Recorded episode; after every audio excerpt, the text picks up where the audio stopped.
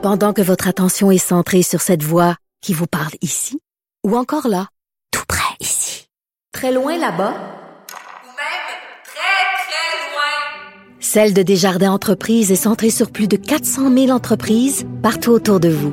Depuis plus de 120 ans, nos équipes dédiées accompagnent les entrepreneurs d'ici à chaque étape pour qu'ils puissent rester centrés sur ce qui compte, la croissance de leur entreprise. Radio. Cube Radio. En direct à LCN.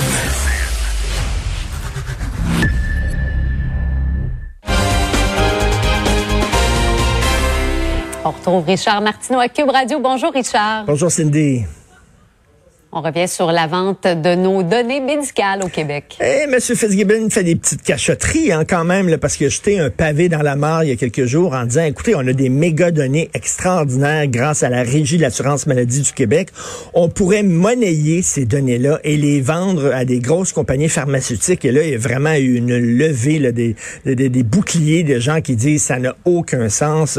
Écoutez, on n'est pas pour donner des, des données personnelles qui nous concernent à des grosses compagnies pharmaceutiques pour leur permettre de maximiser leurs profits et de pouvoir nous vendre davantage de pilules. Mais là, il y a d'autres gens comme euh, Jean-Denis Garon, qui est chroniqueur économique au Journal de Montréal, et je viens de discuter avec lui à Cube Radio ici pendant quelques minutes.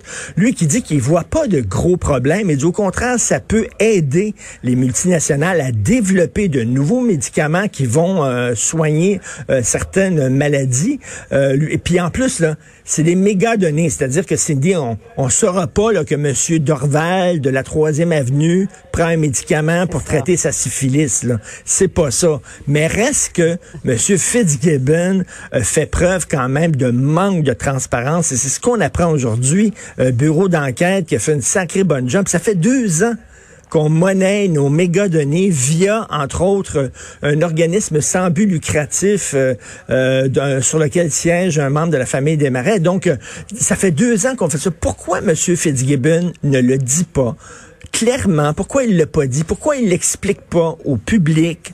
Euh, exactement les tenants et les aboutissants de ça. C'est la cachette qu'on n'aime pas. Quand on a l'impression que le gouvernement nous cache des choses, ben ça fait quoi? Ça fait que les gens, euh, ça, ça nourrit le cynisme de la population envers. Et là, ça a pris des journalistes pour sortir ça en disant, Monsieur Fitzgibbon, il n'a pas parlé de ça pour rien. Parce que ça fait deux ans qu'on monnaie nos données. Alors, est-ce qu'on pourrait avoir un débat public là-dessus? Peut-être qu'on a raison de le faire, mais expliquez-nous exactement aux États-Unis maintenant. Il n'y avait pas beaucoup de grandes vedettes euh, à la convention républicaine. Hein? Tu t'interroges sur euh, que reste-t-il de, de, ce parti-là? Ben oui, qui était un grand parti. Euh, faites l'exercice à la maison. Demandez autour de vous quel parti américain abolit l'esclavage la plupart des gens vont dire c'est le Parti démocrate. c'est complètement faux. C'est le Parti républicain. Abraham Lincoln était républicain. Theodore Roosevelt, qui était un grand euh, président, était républicain. Ronald Reagan, malgré ses faiblesses, a quand même réussi à mettre à genoux l'Empire soviétique, ce qui n'est pas rien. C'était un grand parti. Malheureusement, là, les coucous ont littéralement hijacké, comme on dit, détourné le parti.